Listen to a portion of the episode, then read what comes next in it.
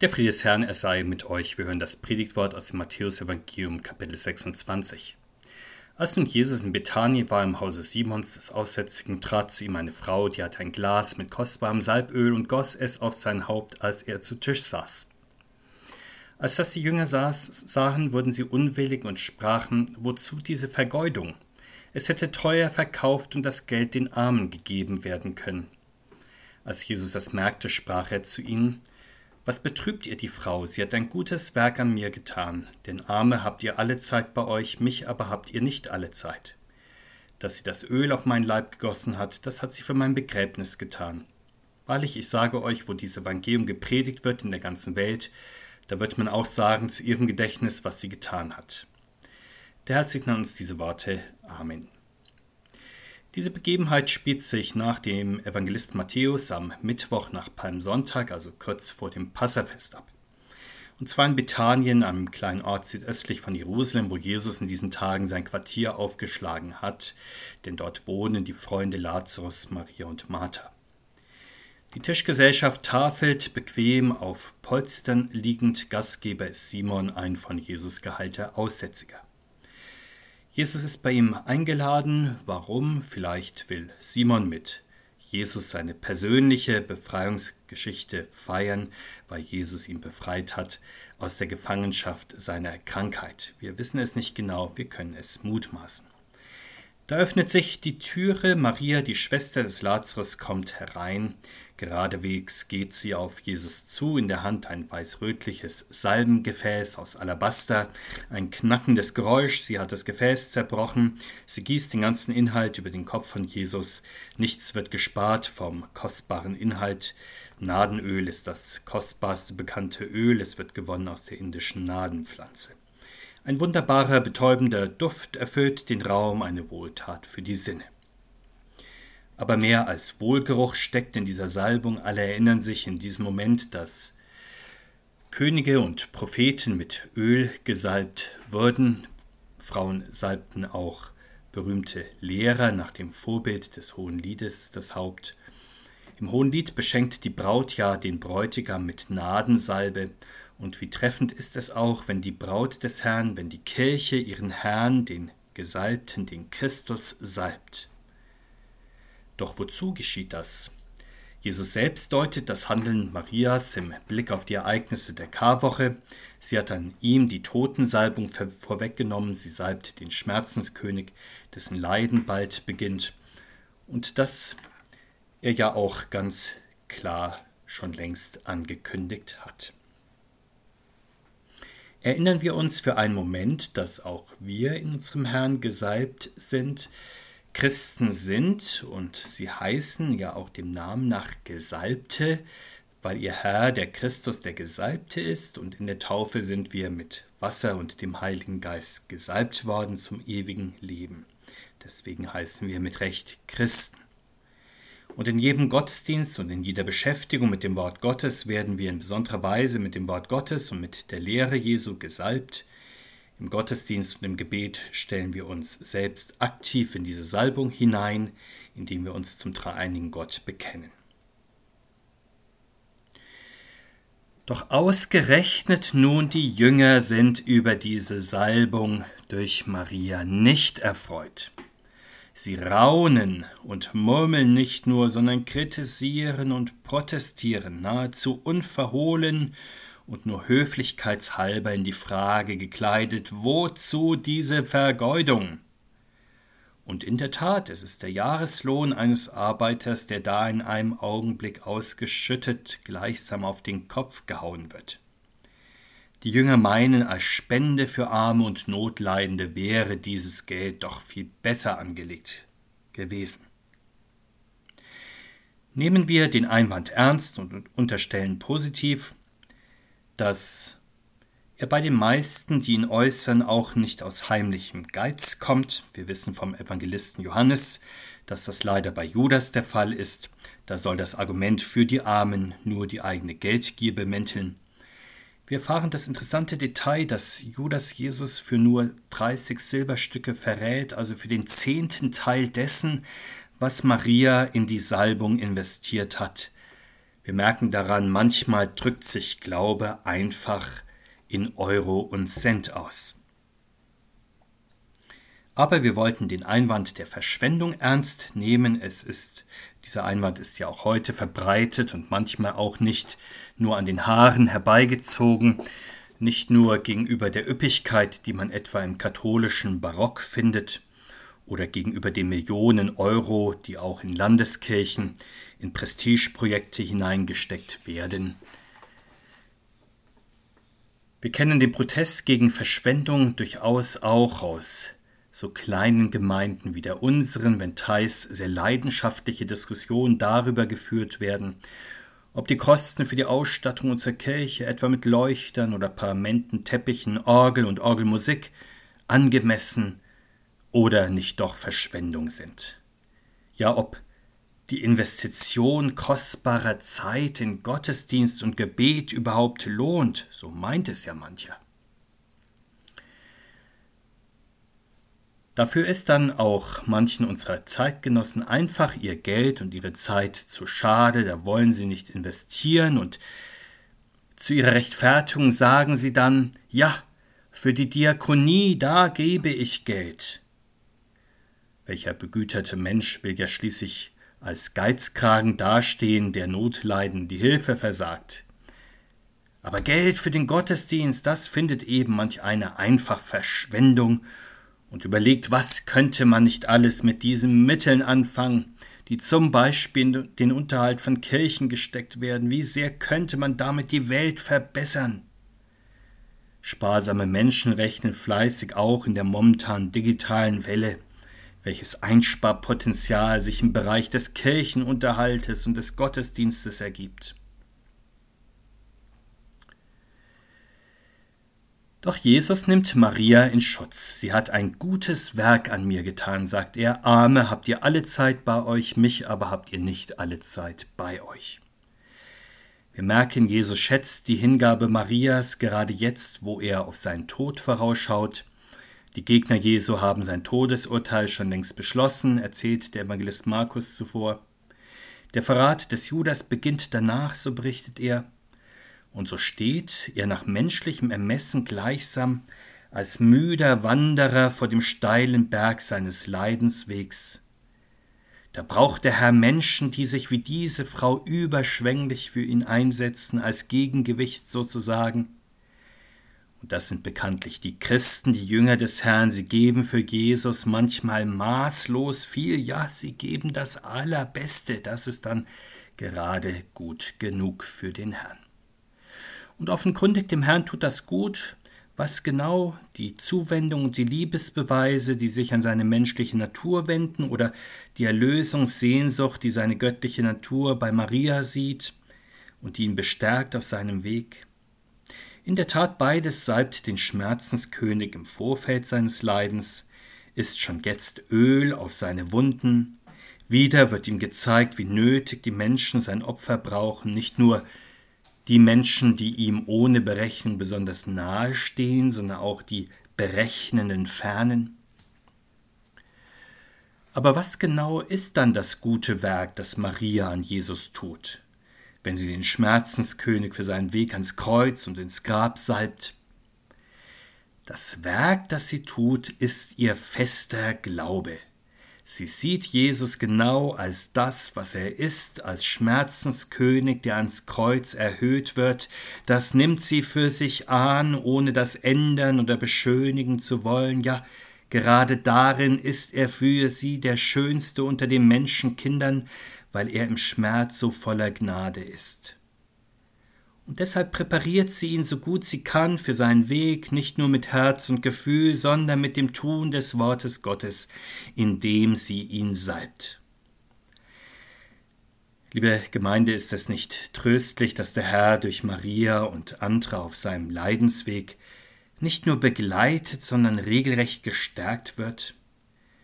An verschiedenen Stationen kommen ihm verständnisvolle und glaubende Menschen entgegen, das sind nicht Leidensgenossen natürlich, das können sie nicht sein, weil er sein Erlösungswerk alleine vollbringen muss und auch nur alleine es vollbringen kann.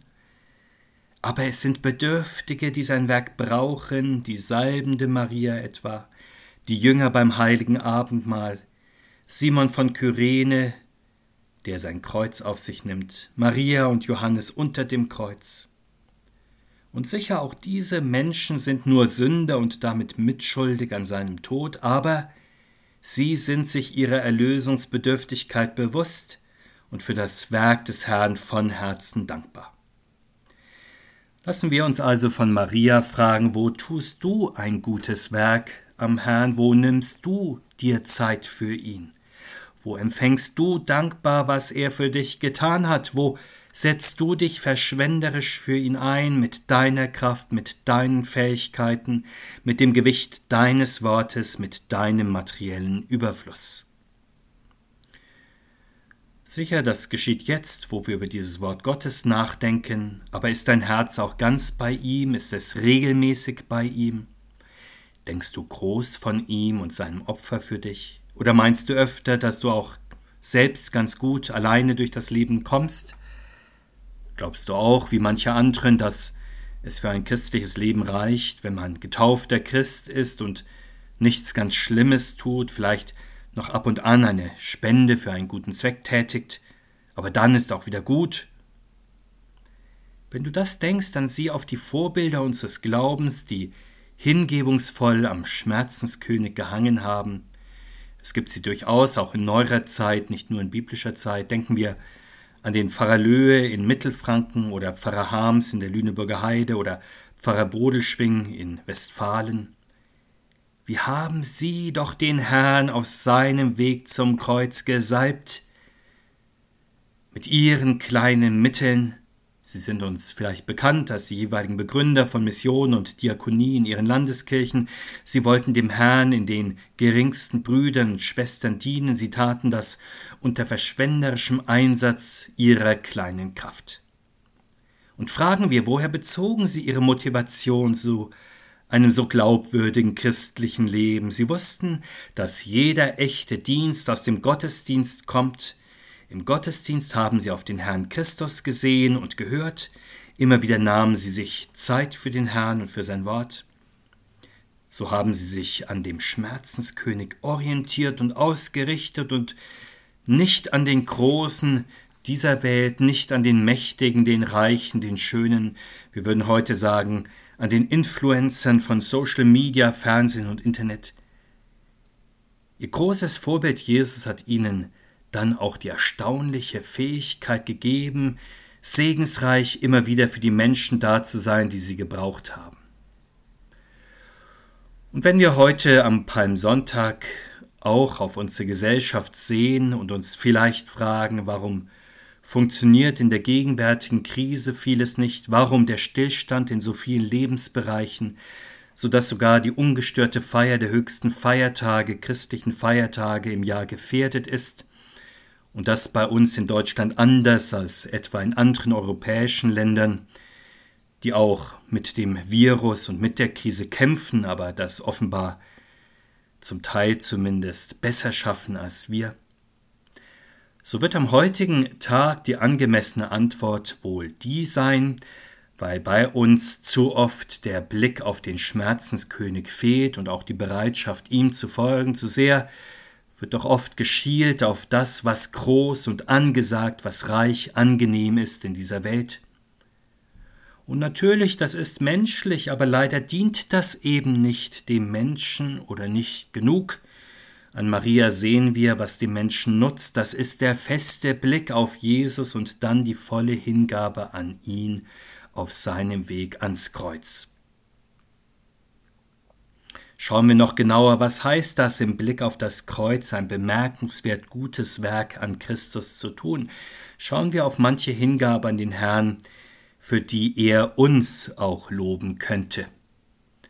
Vielleicht haben wir uns in der Fasten- und Passionszeit intensiv mit dem Wort Gottes befasst, aufmerksam auf ihn gehört und zu ihm gebetet, vielleicht auch etwas bewusst für ihn getan oder etwas getan, weil er das von uns möchte, möglicherweise auch ein größeres Geldopfer für Kirche, Gottesdienst und kirchlichen Unterricht erbracht oder kirchliche Mission.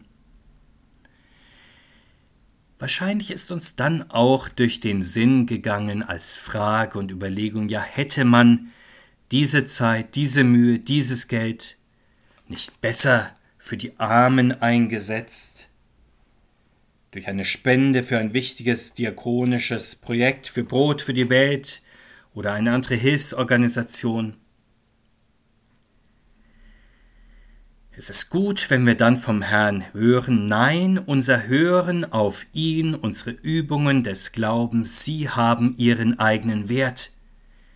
Sie ehren den Herrn Jesus in unserem Leben und in seiner Gemeinde. Die Armen, die haben wir immer bei uns. Der Blick auf ihn macht uns dann auch bereit, für die Bedürftigen dann in zweiter Linie da zu sein. Aber wie viel Hingabe an den Herrn ist für Durchschnittschristen eigentlich nötig? Nimmt man Maria zum Maßstab, dann ist die Messlatte ja ziemlich hoch gelegt. Erst recht, wenn man annimmt, dass sie nicht außerordentlich reich und begütert gewesen ist. Manchmal stellt sich auf unserem Glaubensweg ja durchaus ein gewisser Erschöpfungszustand ein. Wir denken uns dann, jetzt habe ich in Glaubenssachen wirklich schon etwas, ja, genug geleistet. Jetzt habe ich meine Pflicht und Schuldigkeit doch getan. Jetzt warten ganz andere große Aufgaben auf mich. Es ist gut, wenn wir dann dieses Wort nicht vergessen, Arme habt ihr alle Zeit bei euch. Leicht abgewandelt heißt das doch, furchtbar wichtige Aufgaben habt ihr immer. Mich aber habt ihr nicht immer. Deshalb versäumt nicht, dem Herrn im Gottesdienst nahe zu sein, mit Herz, Mund und Hand, und diese Ermahnung, sie gilt in besonderer Weise für die kommenden Feiertage. So nimmt uns unser Herzenskönig heute neu mit auf den Weg der Gesalbten, das ist der Weg der Hingabe. Wo wir ihm folgen, da entdecken wir unsere Gaben, da wird uns wie Maria klar, was er uns gibt und was wir ihm geben können. Wenn wir sehen, dass er alles für uns hingibt, dann hören auch wir auf, sparsam mit unseren Gaben zu sein. Wir setzen sie dann gerne großzügig, ja manches Mal sogar verschwenderisch ein. Und natürlich, manchmal sind wir unsicher oder vorsichtig, halten dann uns und unsere Gaben zurück. Manche Enttäuschung mit uns selbst und anderen Menschen macht uns nicht immer mutiger, wirft uns immer wieder auch zurück durchaus auch manches Kalkül, das uns hindert am frohen Einsatz. Doch wer von Jesus ergriffen ist, der hört auf, Hingabe zu berechnen, der folgt ganz einfach seinem Beispiel, wie Maria es tat, denn er verschwendet ja sein göttliches Leben, verschenkt es unter Schmerzen aus Liebe zu uns und sammelt dann auch seine Gemeinde unter dem Kreuz. Und liebe Mitchristen, wollen nicht auch wir dieses Jahr wieder mit dem Herrn Gemeinde unter seinem Kreuz sein? Und damit ist natürlich gemeint nicht Gemeinde der Besserwisser oder gar der Schwätzer und Spötter, die es leider hier und da auch unter dem Kreuz gibt.